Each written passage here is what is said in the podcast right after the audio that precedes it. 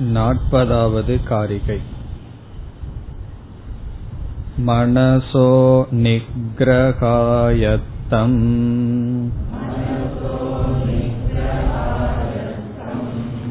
अभयं सर्वयोगिनाम्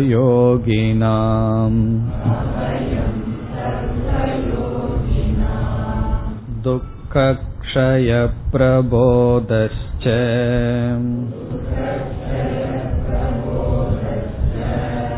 अप्यक्षया शान्तिरेव च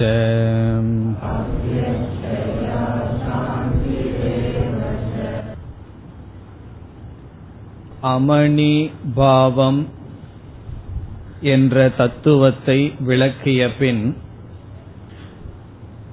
ஞான யோகத்திற்கு கௌடபாதர் மிக பொருத்தமான ஒரு பெயர் கொடுத்தார் அஸ்பர்ஷ யோகக வை நாம.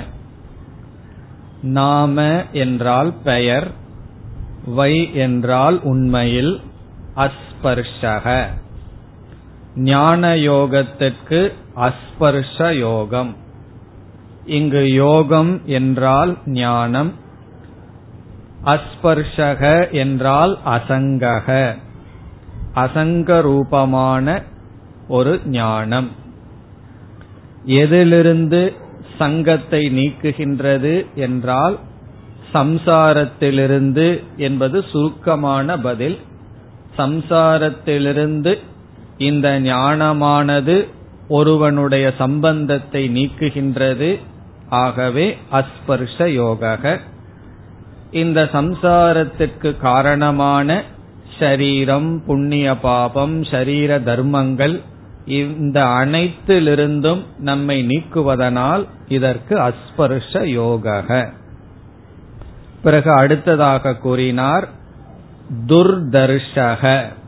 இந்த ஞானத்தை நாடுகின்றவர்கள் மிக மிக குறைவு.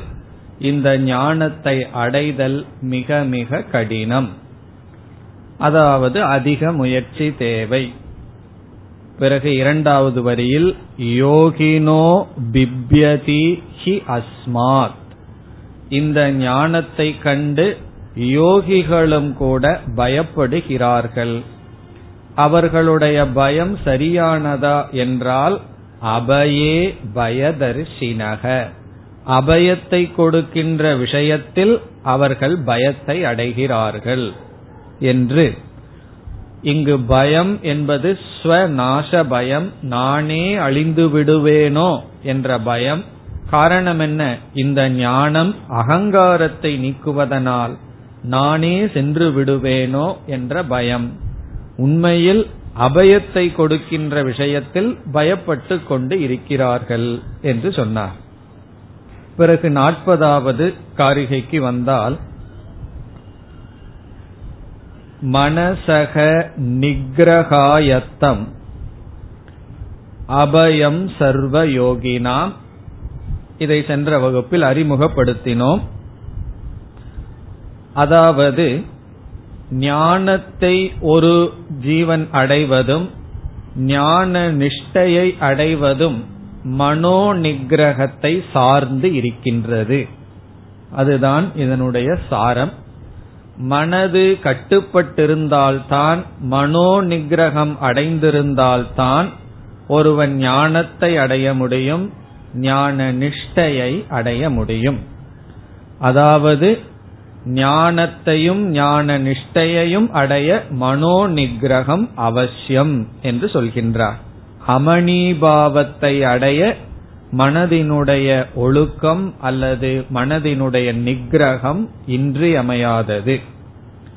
சென்ற வகுப்பில் பார்த்தோம் மனோ நிகிரக என்ற சொல்லில் மூன்று தன்மை மனதில் இருக்க வேண்டும். ஒன்று மனோ சுத்திகி தூய்மையான மனம் இருக்க வேண்டும். தூய்மையான மனம் என்று சொல்லும் பொழுது ராகத்வேஷம் காம குரோதம் லோபம் முதலியவைகள் எல்லாம் இருக்கக்கூடாது. பொறாமை முதலிய அசுத்தங்கள் எல்லாம் இருக்கக்கூடாது. இப்ப மனோசுத்திகி அதாவது தர்மத்தில் நம்பிக்கை நேர்மையாக இருத்தல். இரண்டாவது சூக்ஷ்மத்துவம். சூக்ஷ்மத்துவம் என்றால் சிலர் மனம் தூய்மையாக வைத்திருப்பார்கள் ஆனால் அந்த மனமானது சூக்ஷ்மமாக செயல்படாது. மந்தமாக இருக்கும். இது மனதில் உள்ள புத்தியில் இருக்கின்ற ஒரு விசேஷம். மிக மிக நுண்ணியமான கருத்தை எளிதில் புரிந்து கொள்கின்ற சக்தி சூக்ஷ்மத்துவம். மூன்றாவது ஏகாகிரதா மனதினுடைய ஒருமுகப்பாடு அல்லது பொறுமை. பொறுமையாக ஒரே இடத்தில் மனதை வைத்திருந்து பழகுதல். ஏகாகிரதா ஒரே இடத்துல பொருத்தி அதிக காலம் வைத்து பழகுதல். இந்த காலத்து குழந்தைகளுக்கெல்லாம் சூக்ம புத்தி இருக்கின்றது. ஏகாகிரதை இல்லை. காரணம் என்ன? அந்த காலத்துல படிப்பானது மனப்பாடம் பண்றதுக்கு அதிக முக்கியத்துவம் கொடுக்கப்படும். வாய்ப்பாடெல்லாம் மனப்பாடம் பண்றதுங்கிறது ஒரு நியமம். அது மட்டுமல்ல வேதாந்தத்துல எந்த டெக்ஸ்ட படிக்கிறோமோ அதை மனப்பாடம் பண்ணினதற்கு பிறகுதான் உபதேசமே நடக்கும். இன்னைக்கும் சில இடங்கள் இருக்கு. நாலாயிரம் சூத்திரம் இருக்கு பாணினியினுடையது. அதை படிக்கணும்னா பிரம்மச்சாரி முதல்ல வந்துருவார். சின்ன பையனா வரணும். ரொம்ப வயதாயிருந்தா படிக்க முடியாது. என்ன செய்வார்கள்? ஆறு மாசம் நாலாயிரம் சூத்திரத்தை மனப்பாடம் பண்றதுதான் வேலை.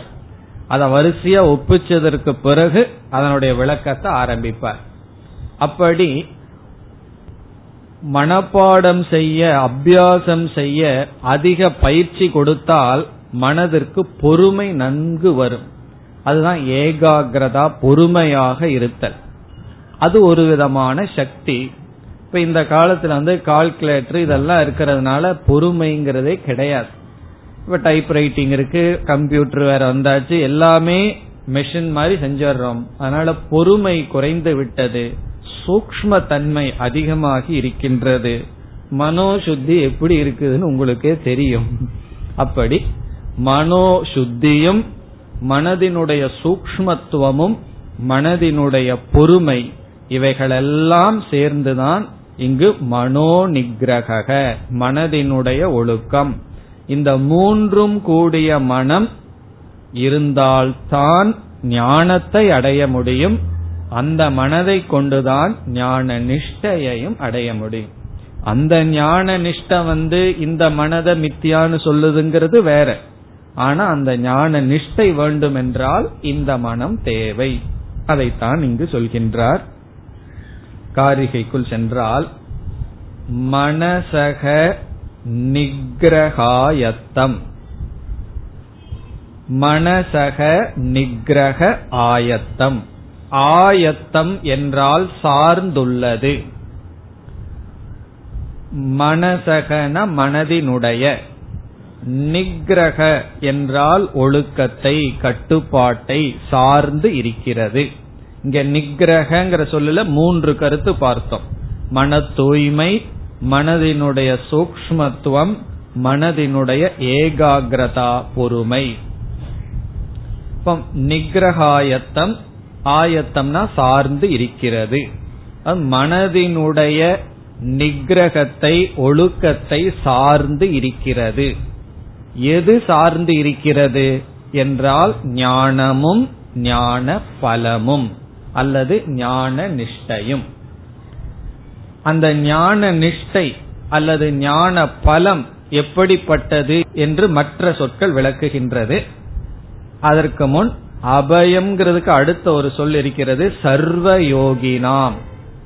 சர்வயோகினாம் என்றால் எல்லா சாதகர்களுக்கும் எல்லா சாதகர்களுக்கும் மனதினுடைய நிகிரகத்தை சார்ந்தே மோக்ஷ பலம் இருக்கின்றது. ஞானம் ஞானத்தினுடைய பலன் அமைகிறது.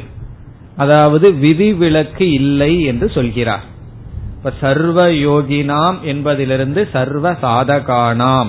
எல்லா சாதகர்களுக்கும் ஞானம் வர வேண்டுமென்றால் ஞான நிஷ்டை வர வேண்டுமென்றால் மனதினுடைய நிகிரகத்தை சார்ந்துதான் இருக்கிறது. அதனால ஒருவர் வந்து ஞானத்தை அடைந்திருந்தார் என்று வைத்துக் கொள்வோம் கண்டிப்பாக மனோ நிகிரகத்தை அடைந்திருப்பார். மனோ நிகிரகம் இல்லாம திடீர்னு அவருக்கு மட்டும் அது கிடைச்சிடுது எனக்கு இது கிடைக்கலன்னு சொல்லவே முடியாது.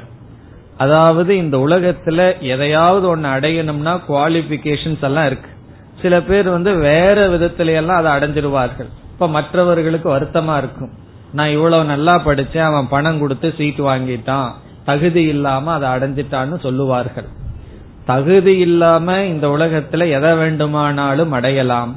ஆனா மோக்ஷ விஷயத்துல விதிவிலக்கு கிடையாது. தகுதி இருந்தால் தான் அடைய முடியும். அதத்தான் சர்வ யோகினாம் சொல்லிட்டார்.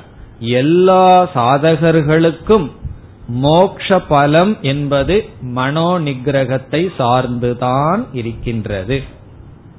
இப்ப சர்வயோகினாங்கிறத முதல்ல படிக்கணும். சர்வயோகினாம் அப்படின்னா என்ன? எல்லோருக்கும் மனதினுடைய நிகிரகத்தை சார்ந்து இருக்கின்றது. என்ன? இனி வருகின்ற சொற்கள் எல்லாம் மோக்ஷத்தை விளக்குகின்ற சொற்கள். இப்படிப்பட்ட மோக்ஷம். இப்படிப்பட்ட ரூபமான மோக்ஷ பலமானது மனோ நிகிரகத்தை சார்ந்து இருக்கிறது. அதனால வர்ற ஒவ்வொரு சொல்லும் ரொம்ப அழகான சொற்கள். மோக்ஷத்தினுடைய லட்சணம். சம்சாரத்தினுடைய லட்சணத்தையும் நம்ம அங்கங்க பார்ப்போம். மோக்ஷம்னா என்ன? இப்படிப்பட்ட மோக்ஷத்தை எது சார்ந்திருக்கிறது? மனோ நிகிரகத்தை சார்ந்துதான் இப்படிப்பட்ட மோக்ஷம் அமையும். இதுல இருந்து நம்ம என்ன புரிஞ்சுக்கணும்? இந்த மோக்ஷம்னு சொன்னா ஞான நிஷ்டையினுடைய பலன். ஞான நிஷ்டைக்காக ஒருத்த முயற்சி பண்ணணும்னா யார் பண்ணுவா? ஞானத்தை அடைஞ்சவர்கள் தான் ஆகவே ஞானமும் ஞான நிஷ்டையும் மனோ நிகிரகத்தை சார்ந்தது என்பது சாரம். ஆனா இந்த இடத்துல ஆசிரியர் ஞானமும் ஞான நிஷ்டையும் மனோ நிகிரகத்தை சார்ந்துள்ளதுன்னு சொல்வதற்கு பதிலாக மோக்ஷத்தினுடைய சொரூபத்தை சொல்லி இப்படிப்பட்ட மோக்ஷமானது மனோ நிகிரகத்தை சார்ந்து இருக்கிறது. யாருக்கு மனோ நிகிரகம் இருக்கோ அவர்களுக்கு தான் இப்படிப்பட்ட பலன் கிடைக்கும். என்னென்ன பலன்? அபயம். அபயம் மனோ நிகிரகாயத்தம் சர்வயோகினாம். அதற்கு பிறகு வருகின்ற சொற்கள் எல்லாம் மோக்ஷஸ்வரூபம் அபயம். பயமற்ற நிலை. இந்த அபயம்ங்கிறத வேதாந்தத்துக்குள்ள வரும்பொழுது கொஞ்சம் விரிவான கண்ணோட்டத்துல பார்க்கணும். வெறும் ஒன்றை கண்டு பயந்து கொள்வது மட்டுமல்ல விதவிதமாக பயம் வெளிப்படும். நம்முடைய பயமானது விதவிதமாக வெளிப்பட்டு கொண்டிருக்கின்றது. சிலரை பார்த்து சிரிக்கிறதே பயத்தினால சிரிப்போம். இப்போ ஒருவர் மீது நமக்கு விருப்பமே இருக்காது.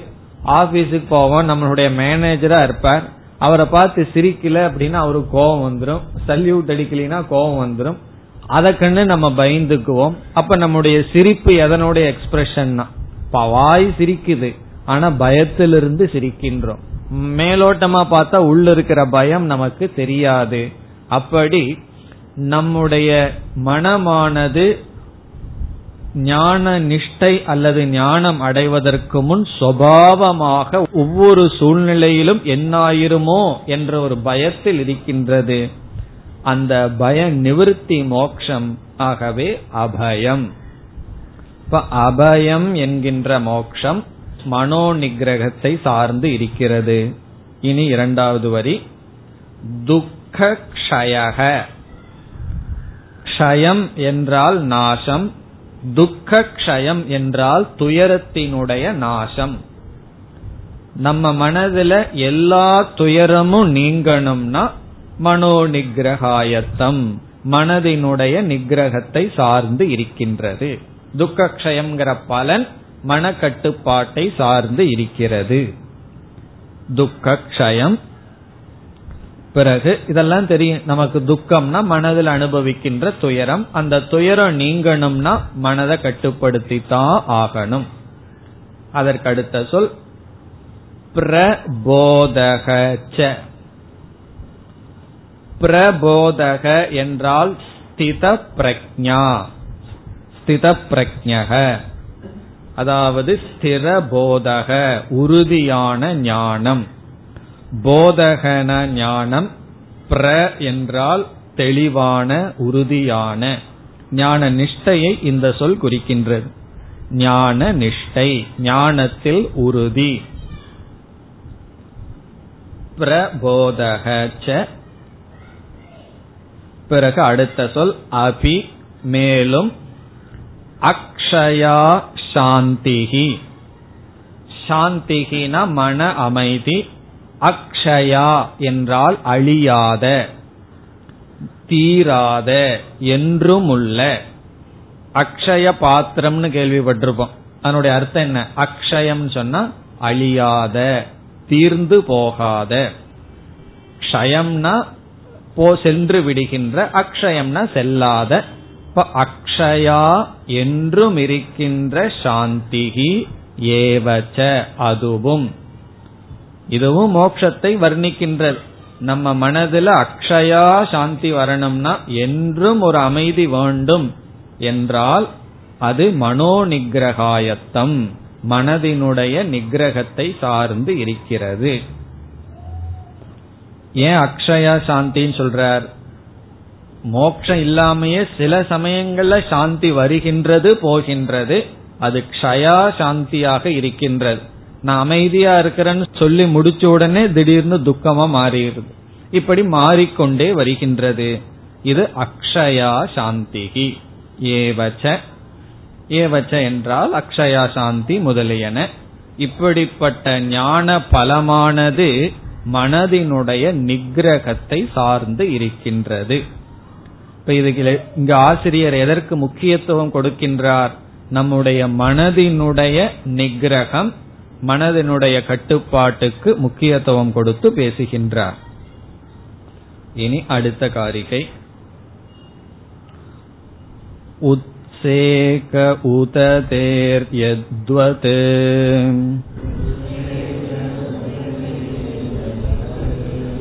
कुशाग्रे नैकबिन्दूनाम्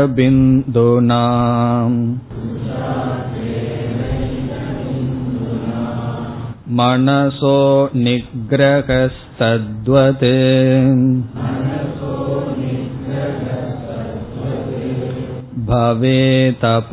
भवेतपरिखेदतः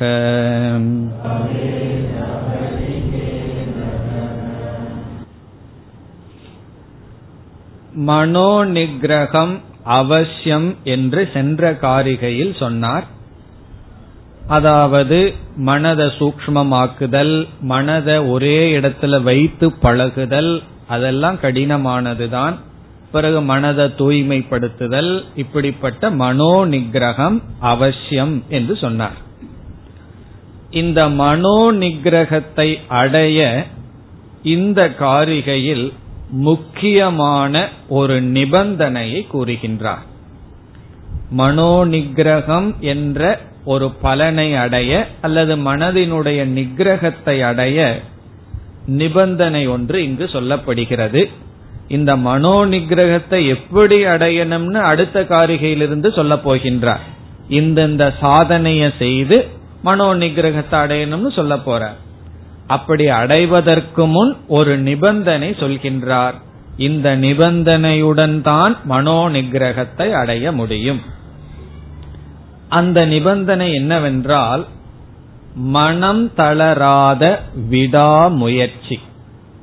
விடாமுயற்சி தான் நிபந்தனையாக சொல்கின்றார். பிரயத்தனம். மனோநிகிரக உபாயக. நம்ம மனச கட்டுப்படுத்தணும்னு சொன்னா அதற்கு விடாமுயற்சி மனம் தளராத விடாமுயற்சி தேவை. அதாவது பலன் கிடைக்கவில்லையே என்ற சோர்வு வரக்கூடாது. மற்ற விஷயங்கள்ல எல்லாம் நாம எவ்வளவு முயற்சி செய்யறோமோ அந்த அளவுக்கு அப்பொழுதே பலனை பார்த்துருவோம். இப்ப வந்து ஒரு நூறு ரூபாய் முதலீடு போட்டு வியாபாரம் செய்யறோம்னா பத்து ரூபாய் பத்து ரூபாய்னு நம்மளுக்கு பணம் வர வர நமக்கு தெரியும் இந்த பத்து ரூபாயில ரெண்டு ரூபா லாபம். இந்த இருபது ரூபா சேல்ஸ்ல நாலு ரூபா லாபம்னு சொல்லி ஒவ்வொரு ஸ்டெப்பா சாதனை பண்ண பண்ண நம்ம பலனை பார்த்துட்டே இருப்போம். அப்படி மற்ற பல விஷயங்களில் பல சாதனைகளில் சாதனை செய்யும் பொழுதே ஓரளவுக்கு பலனை பார்த்துட்டு இருப்போம். பசிய உதாரணமா எடுத்துக்குவோமே. ரொம்ப பசியா இருக்கும் பொழுது கடைசி வாய் சாதம் தான் முழுமையா பசியை நீக்கினாலும் ஒவ்வொரு வாய் சாதமும் என்ன பண்ணுது? கொஞ்சம் பசியை நீக்கிட்டே இருக்கு. அப்படி மனோ நிகிரக விஷயத்திலும் பல சாதனைகள்ல நம்ம ஈடுபடலாம். ஜபம் பண்ற சாதனை தியானம் பண்ற சாதனை விதவிதமான சாதனையில ஈடுபடும் பொழுது உடனடியாக அவ்வப்போது பலன் வருமானு பார்த்தா அதை நாம் தெளிவாக ஆரம்பத்தில் அனுபவிக்க முடியாது. அந்த பலன் கொஞ்சம் மெதுவா தான் வரும். அல்லது கடைசியில வரலாம். ரொம்ப நாள் முயற்சி செய்ததனுடைய பலன் கடைசியா வரலாம். வேதாந்த சிரவணமே அப்படித்தான். ஒரு ஏழு எட்டு வருஷம் கேட்டா திடீர்னு எட்டாவது வருஷம் திடீர்னு ஸ்புரிக்கும். அகம் பிரம்மாஸ்மினா இதுதானா? அந்த எட்டாவது வருஷம் திடீர்னு வருது. அப்ப எட்டு வருஷத்துக்கு அப்புறம் வந்து கேக்குறேன்னு சொல்ல முடியாது. எட்டு வருஷத்துக்கு அப்புறம் அது வந்ததுக்கு காரணம் என்ன? எட்டு வருஷத்தினுடைய விடாமுயற்சி. எட்டு வருஷம்னு நான் ரொம்ப குறைவா சொல்றேன். எட்டு வருஷம் ரொம்ப அதிகமா சொல்றீங்களேன்னு நினைக்காதீர்கள்.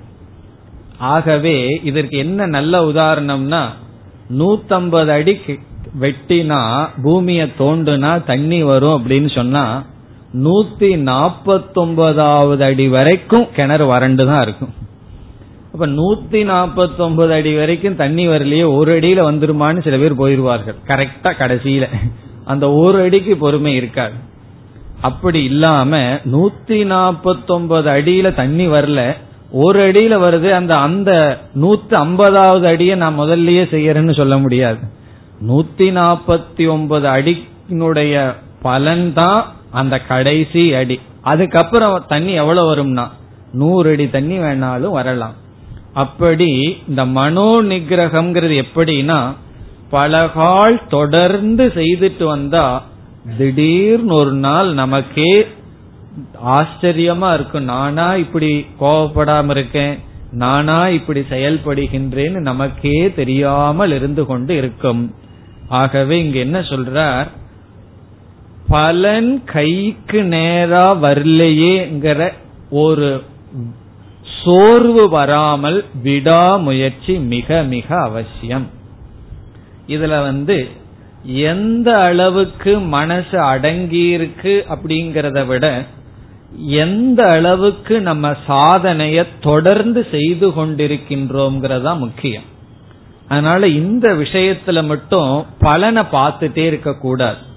சில பிசினஸ்ல எல்லாம் மாசம் ஒரு நாள் டேலி பண்ணிட்டே இருப்பாங்க. அக்கௌண்ட் போட்டு பார்த்துட்டே இருப்பார்கள். சில நாள் சில பேர் டெய்லியும் போட்டு பார்த்துட்டே இருப்பார்கள். இன்னைக்கு எவ்வளவு ப்ராஃபிட் இன்னைக்கு செய்த முயற்சியில எவ்வளவு பலன்னு பார்ப்பார்கள். அந்த புத்திய நம்ம வந்து மனோ நிகிரகத்துல விட்டுறணும். பலனை பத்தி சிந்திக்கவே கூடாது. நம்ம எவ்வளவு தூரம் தோல்வி அடைகிறோம்ங்கிறது முக்கியத்துவம் அல்ல. எது முக்கியம்னா முயற்சி முக்கியம். அதுவும் தளராத விடாமுயற்சி தொடர்ந்து செய்ய வேண்டும். அப்பொழுதுதான் என்ன சாதனையை செய்யணும்னு பிறகு சொல்ல போற. சாதனையெல்லாம் பிறகு வரும். அடுத்த காரிகையிலிருந்து வரும். அந்த சாதனையை செய்யும் பொழுது சாமான்யமான ஆட்டிடியூடு பாவனை என்ன? விடாமுயற்சி. அதை இங்கு சொல்கின்றார். விடாமுயற்சி உடையவனுக்குத்தான் ஈஸ்வர அனுகிரகம் கிடைச்சு அவன் மனோ நிகிரகத்தை அடைவான். அதுதான் இந்த காரிகையினுடைய சாரம். இப்ப விடாமுயற்சிங்கிற ஒரு நிபந்தனையுடன் செயல்படுபவன் தான் ஈஸ்வரனுடைய அனுகிரகத்தை அடைந்து மனோ நிகிரகத்தை அடைவான். இந்த விடாமுயற்சி என்ற ஒரு சாதனை தேவை என்பதற்கு கௌடபாதர் ஒரு கதையை இங்கு குறிப்பிடுகின்றார். வித்யாரண்யர் என்ற ஒரு பெரிய பண்டிதர் பல வேதாந்த நூல்களை எழுதியிருக்கின்றார் பஞ்சதசி முதலிய நூல்கள். அதுல ஜீவன் முக்தி விவேக அப்படின்னு ஒரு நூல் எழுதியிருக்கார். ஜீவன் முக்தி விவேகன்னு வித்யாரண்யர். அங்கு ஆசிரியர் ஒரு கதை சொல்லி இருக்கின்றார். அதை இங்கு கௌடபாதர் குறிப்பிடுகின்றார்.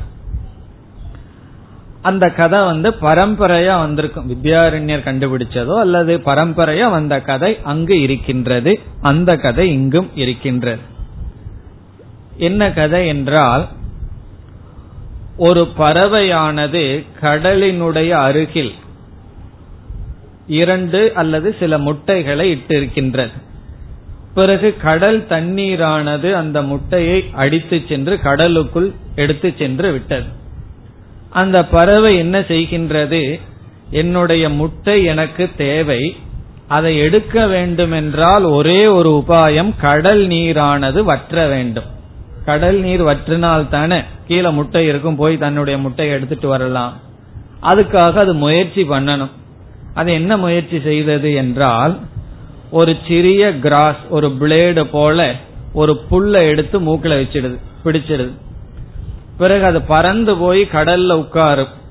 அந்த கடல்ல உட்கார்ந்து சிறு புல்ல வந்து கடல் தண்ணியில நினைக்கும். வேகமா வரும். வந்த உடனே அதுல ஒரு சொட்டு தண்ணீர் ஒரு துளி தண்ணீர் எடுத்து பீச்சில் விடும் மண்ணுல விடும். அது என்ன நினைக்குதான் இப்படி ஒவ்வொரு சொட்டு தண்ணீரா நான் எடுத்து எடுத்து கடல்ல நான் வத்த வச்சு பிறகு என்ன? தன்னுடைய முட்டைய எடுத்து நான் வந்து அதை வச்சுக்குவேன் அப்படின்னு அது நினைச்சுதான். நினைச்சு என்ன பண்ண ஆரம்பிச்சுதான்? ஒரு நுனியில ஒரு புல்ல வச்சுட்டு பறந்து போய் கடல்ல அதை நினைக்கிறது. பிறகு அந்த ஒரு சொட்டை தண்ணி கொண்டு வந்து நிலப்பகுதியில விடுவது. இப்படி அது செஞ்சிட்டு இருக்கு இதுதான் அதனுடைய முயற்சி. இப்படி செஞ்சா மற்ற பறவைகள் எல்லாம் என்ன பண்ணும்? அட்வைஸ் பண்ண ஆரம்பிச்சிடும் இப்ப நம்ம வேதாந்தத்துக்கு வந்தா மற்ற பெயர்கள்லாம் வந்து அட்வைஸ் பண்றாங்கல்ல? உனக்காவது இந்த ஜென்மத்திலேயாவது மோட்சம் வரப்போதா பேசாம எங்களோட வீட்டில இருந்துருன்னு சொல்லி. அப்படி மற்ற பறவைகள் எல்லாம் உன்னுடைய முயற்சி வீண். உன்னால கடல் நீரை எல்லாம் வற்ற வைக்க முடியாது. அதெல்லாம் அவ்வளவு சுலபம் அல்ல இப்ப நம்ம கிட்ட வந்து பெரிய பெரிய மகான்களே மனதை கட்டுப்படுத்த முடியாம முயற்சி பண்ணும்போது நீ போய் மனதை கட்டுப்படுத்துறதாவது பேசாம இருன்னு சொல்றது போல உன்னால எல்லாம் முடியாது அப்படின்னு எல்லாம் சொல்கிறார்கள். பிறகு அந்த பறவை என்ன பண்ணுது? யாரு சொன்னாலும் கேட்க மாட்டேன். நான் என்னுடைய முயற்சியில வெற்றி கண்டுதான் தீருவேன்னு சொல்லி செய்கின்றது. இத பார்க்கிறாரு நாரதர். நாரதர் தான் அப்பப்போ வந்துருவாரு. இந்த பார்த்து இந்த பறவையினுடைய முயற்சியை பார்த்து கருடனிடம் சென்று பிறகு சமுத்திர பகவானிடம் சென்று அது ஏதாவது அனுகிரகம் பண்ணுங்க இப்படியே இருந்து அது முயற்சியிலேயே இறந்துரும்னு சொல்லி உடனே சமுத்திர ராஜனே வந்து அந்த முட்டை எடுத்து பறவைக்கு கொடுத்து விட்டாராம். இதுதான் கதை.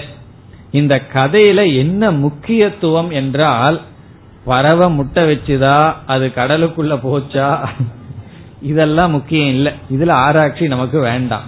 இதுல முக்கியம் என்னன்னு சொன்னா நம்முடைய முயற்சி சில சமயங்கள்ல ஆரம்பம் நமக்கு தெரியாது. சரியான பாதையில போறோமா எப்படின்னு தெரியாது. எந்த பாதையிலையும் போகாம உட்கார்ந்துட்டு இருக்கிறத விட ஏதோ ஒரு பாதையில நம்ம போனோம்னு சொன்னா முயற்சி சின்சியரா இருந்ததுன்னா ஏதோ ஒரு விதத்தில் நம்ம கற்பனையும் கூட பண்ணி பார்த்திருக்க மாட்டோம். அந்த விதத்தில் நமக்கு உதவி வந்து சரியான ஞானம் அல்லது சரியான பாதை நமக்கு கிடைக்கும். என்ன கிடைக்கணுமோ அது கிடைக்கும். இந்த பறவை வந்து கற்பனையும் கூட பண்ணி பார்த்திருக்காது முட்டை நமக்கு எப்படி வரும்னு. ஆனா அது முயற்சி செய்தது. விடாமுயற்சி செய்தது தளராத முயற்சியை மேற்கொண்டது. அதே போல ஒருவன் முயற்சியில் ஈடுபட்டால் எந்த நேரத்துல எது எப்போ எவ்வளவு யாரிடமிருந்து கிடைக்கணுமோ அது நமக்கு கிடைக்கும்.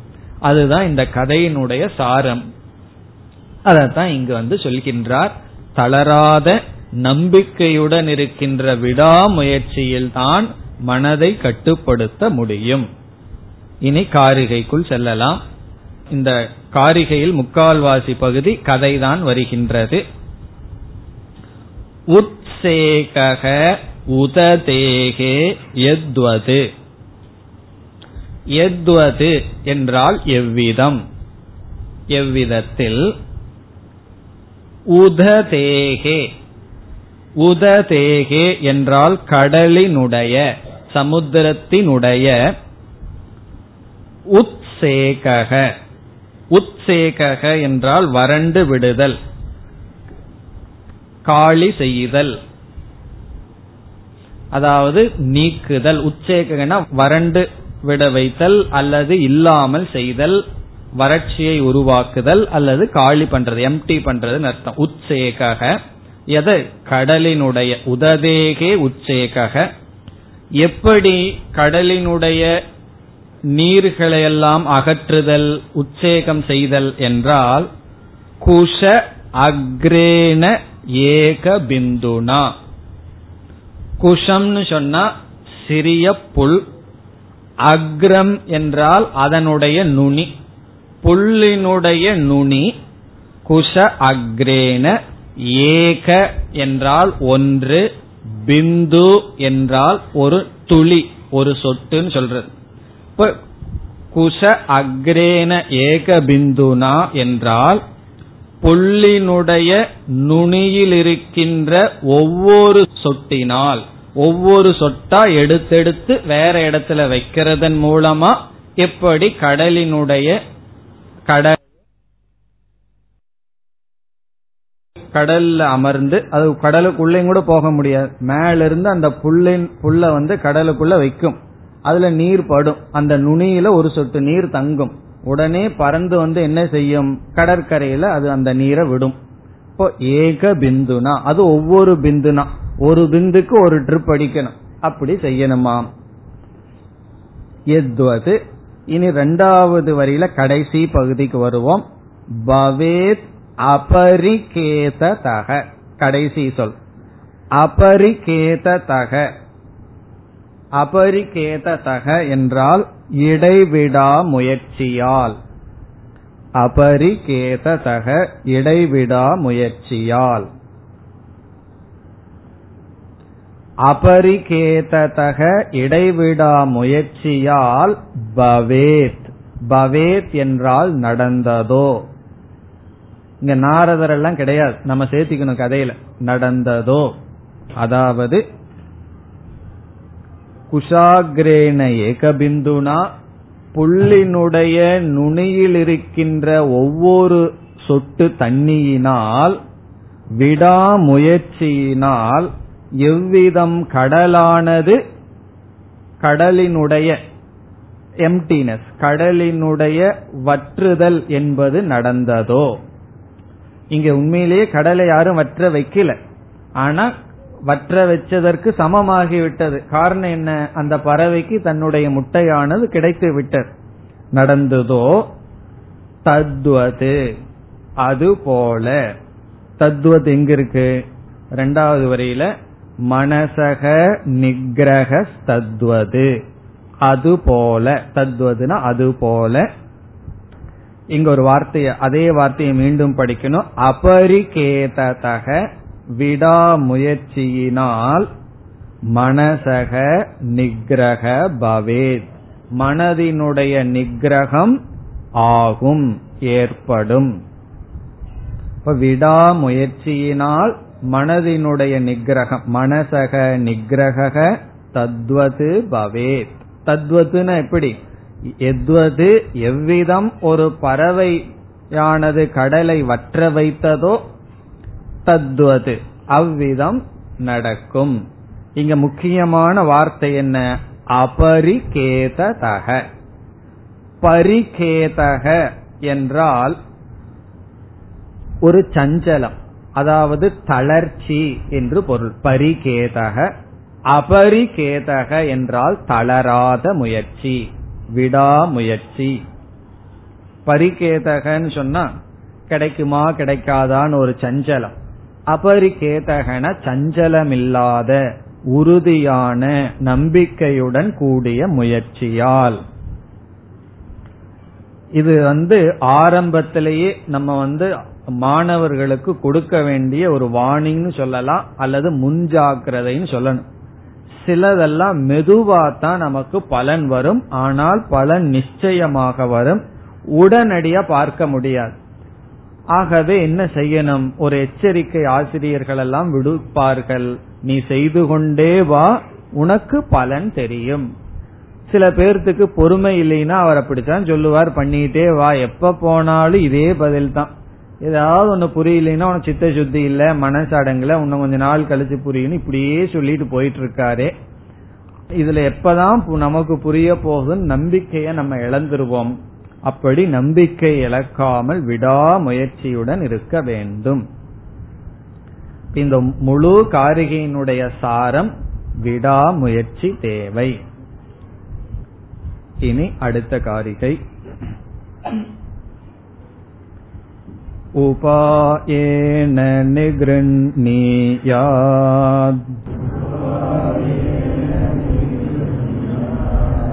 विक्षिप्तं कामभोगयोः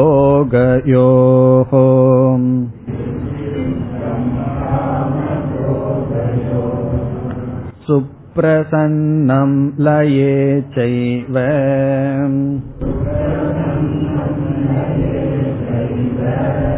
यथा कामो लयस्तथा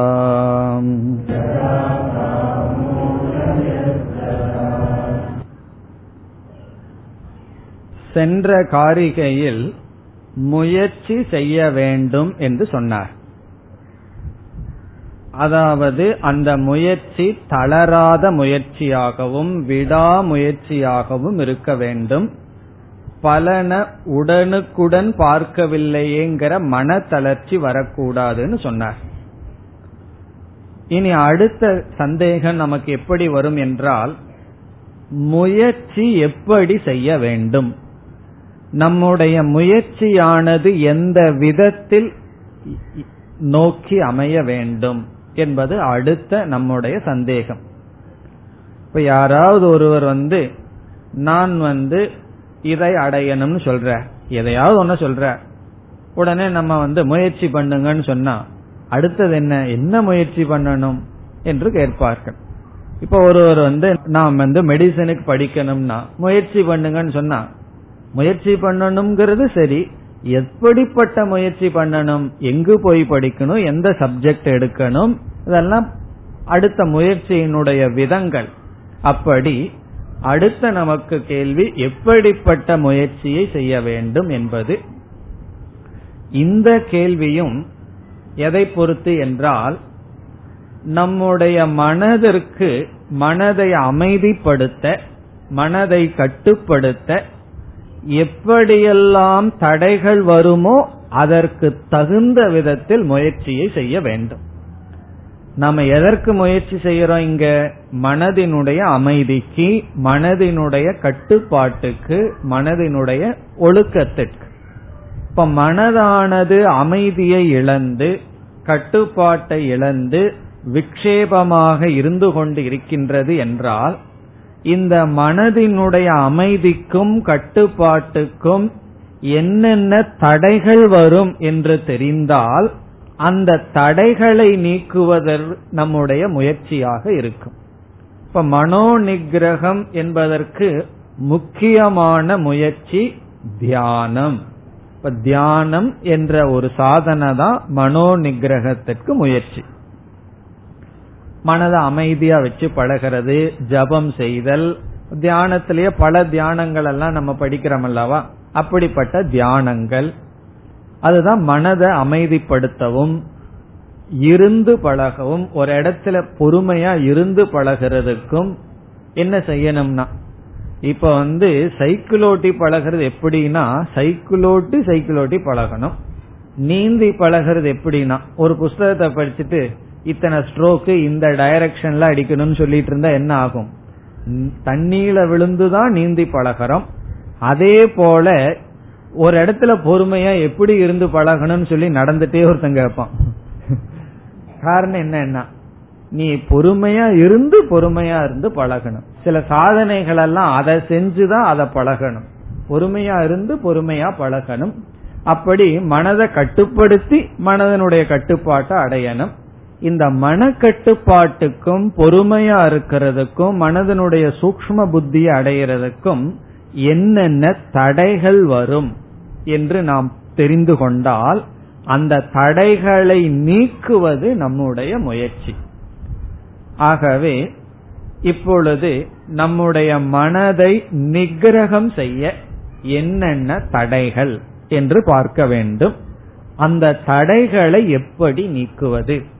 இது ரொம்ப முக்கியமான டாபிக் மனதுக்கு நம்மளுடைய மனதை சஞ்சலத்திலிருந்து ஒருநிலைப்படுத்தாம பண்றதுக்கு என்னென்ன தடைகள் அந்த தடைகளை எப்படி நீக்குதல்?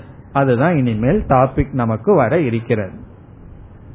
நாற்பத்தி இரண்டாவது காரிகையிலிருந்து நாற்பத்தி ஐந்தாவது காரிகை வரை தியானத்திற்கு வரும் தடைகளும் அதை நீக்க உபாயங்களும்.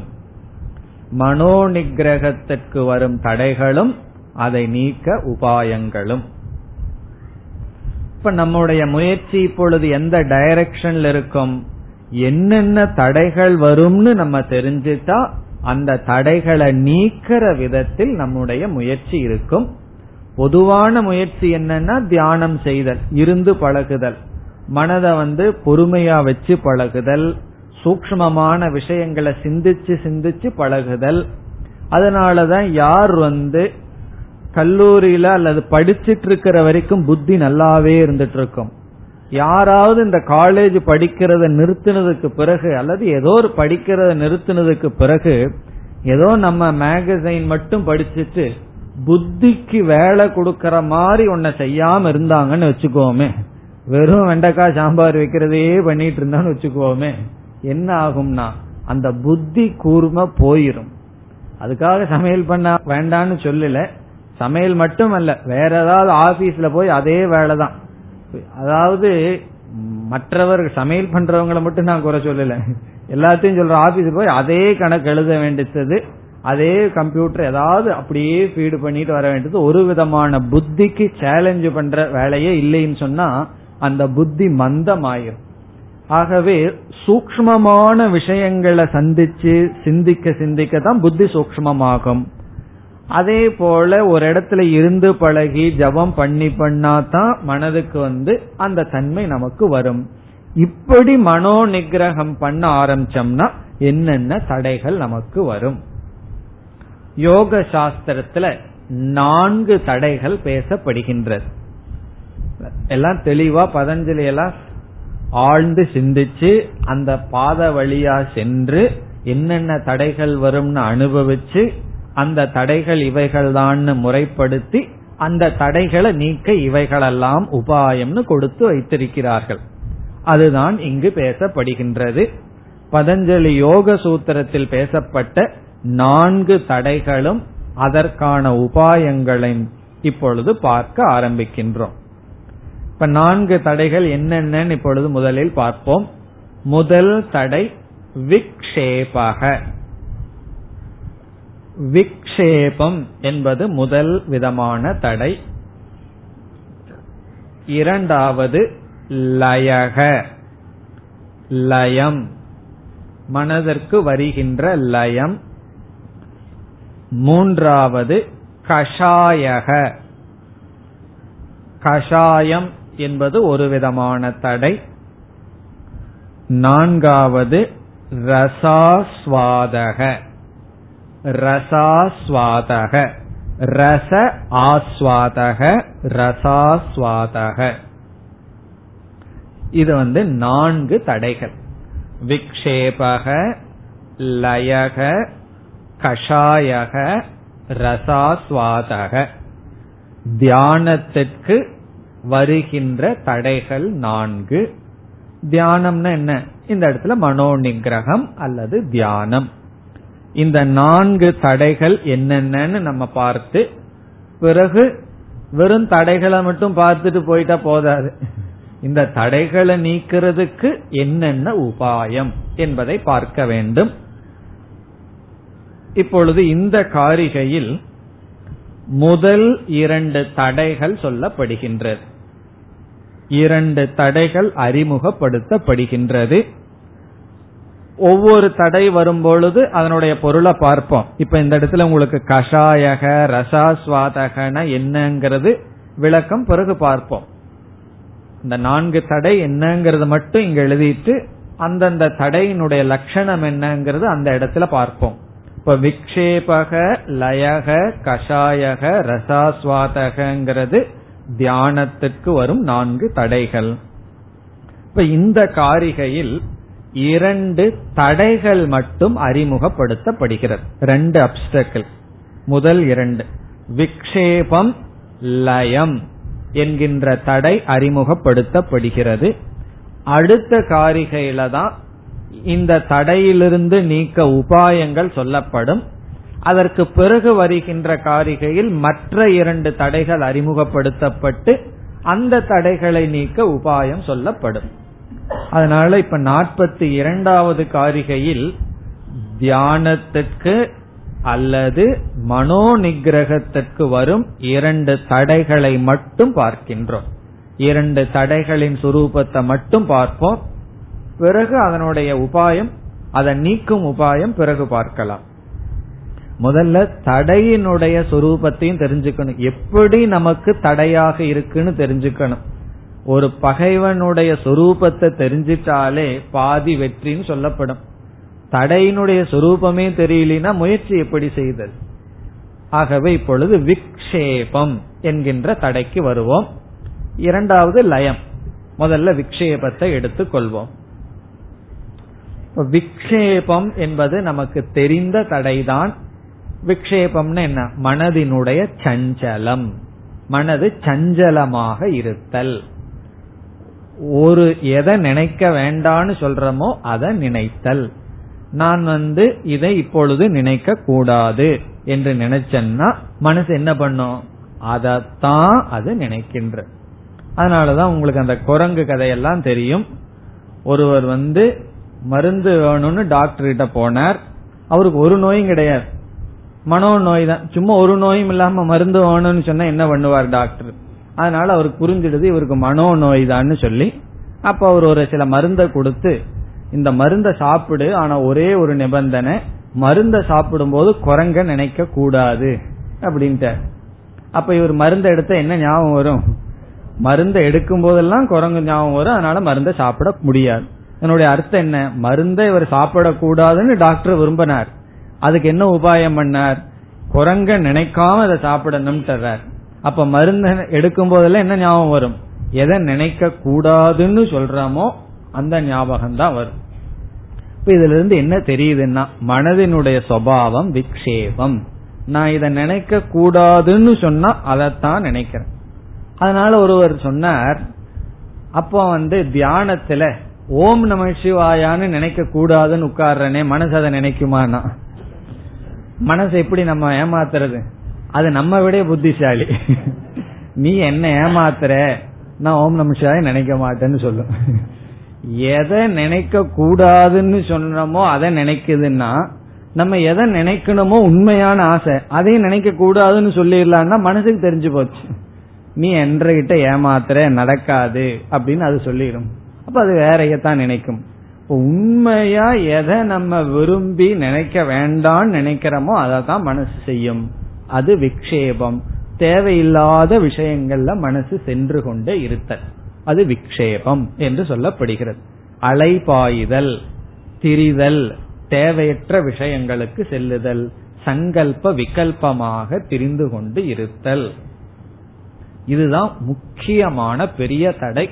ஒவ்வொரு தடையும் பெரிய தடை தான் ஆரம்பத்துல விக்ஷேபம் தான் பெரிய தடையா இருக்கும். அதுக்கு அடுத்த தடை வந்து விக்ஷேபத்தை நீக்கிட்டா போதும் நினைச்ச உடனே அடுத்த தடை வந்துடும் லயம். லயம் என்ன உறக்கம். விக்ஷேபம் போயிடுதுன்னு என்ன?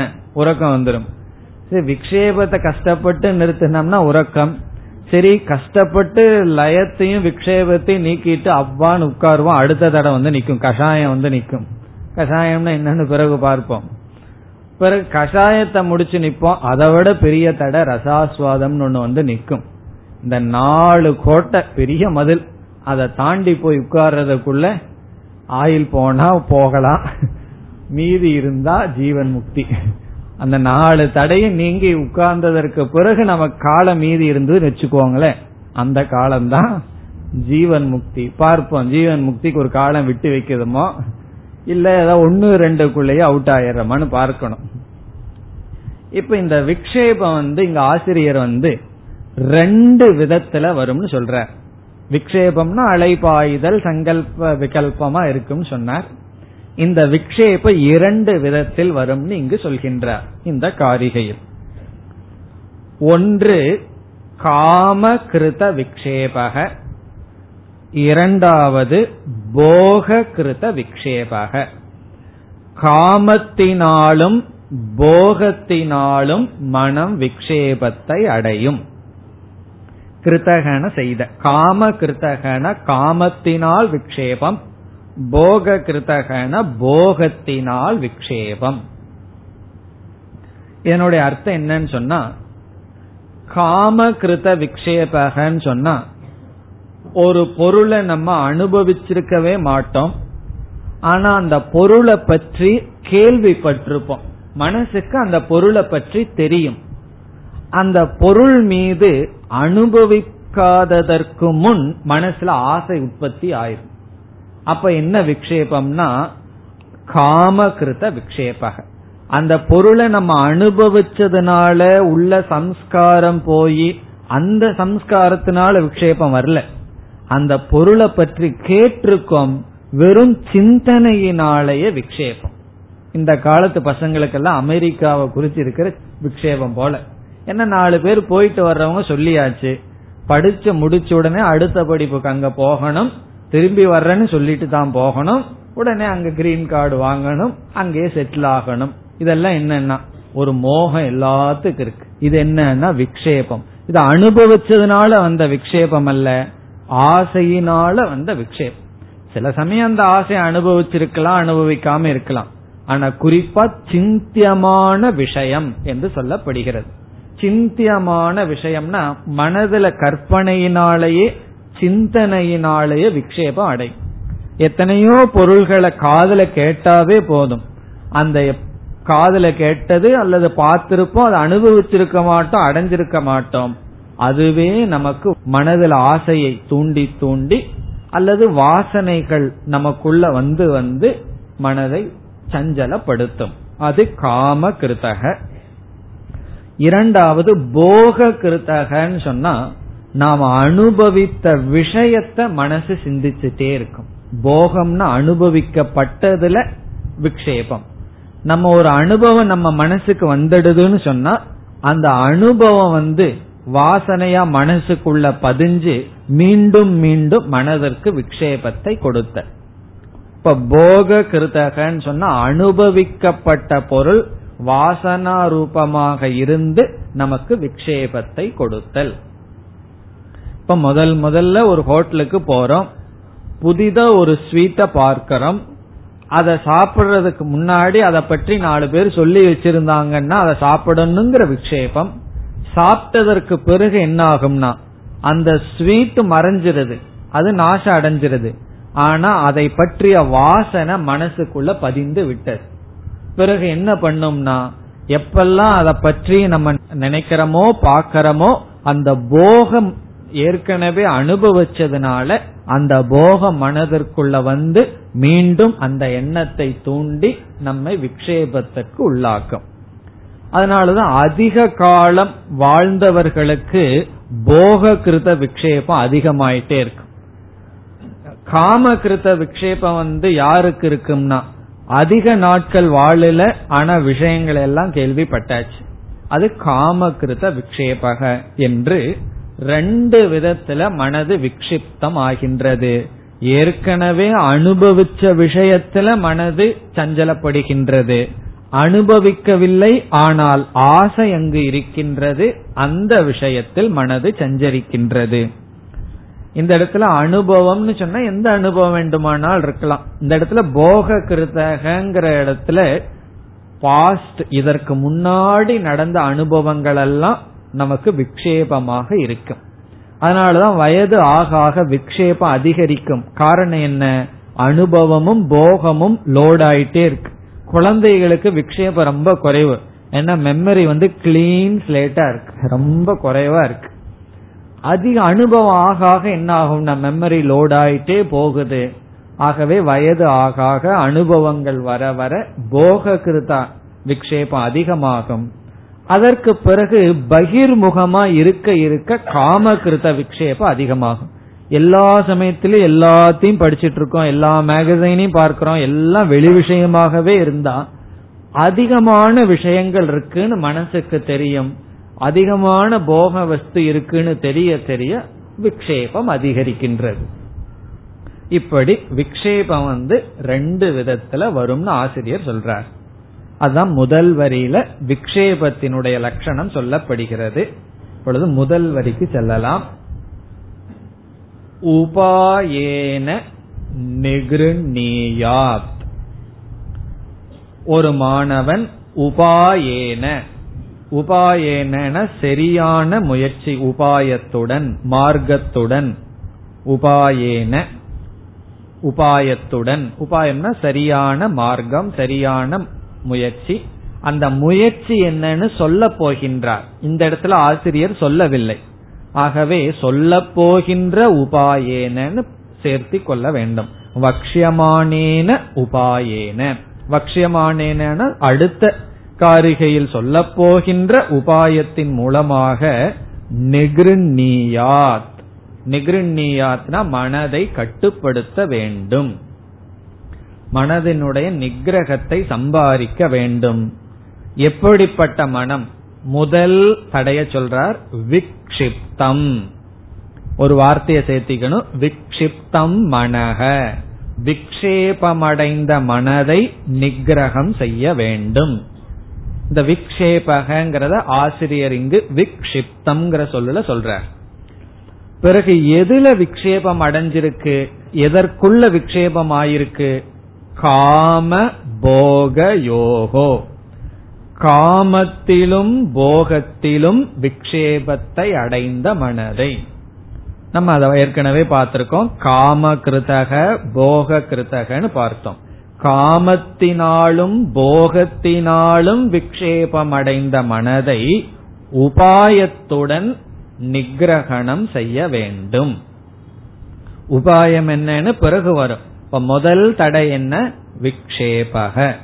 முதல் தடை லயத்தை மாத்திரன்னு சொல்லக்கூடாது. முதல் தடை விக்ஷேபம் தான் விக்ஷேபத்தை தான் முதல்ல நம்ம நீக்க முயற்சி செய்ய வேண்டும்.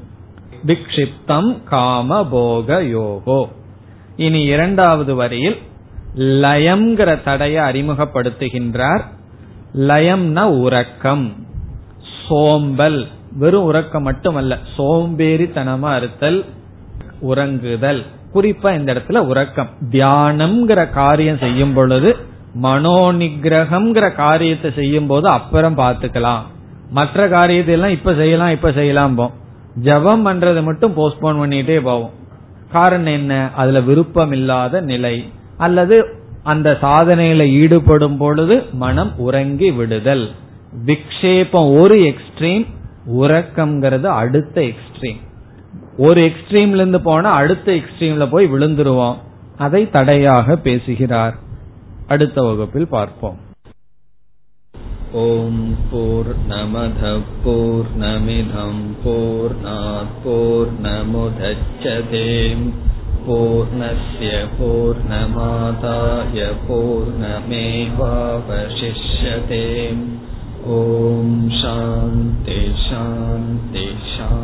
必须。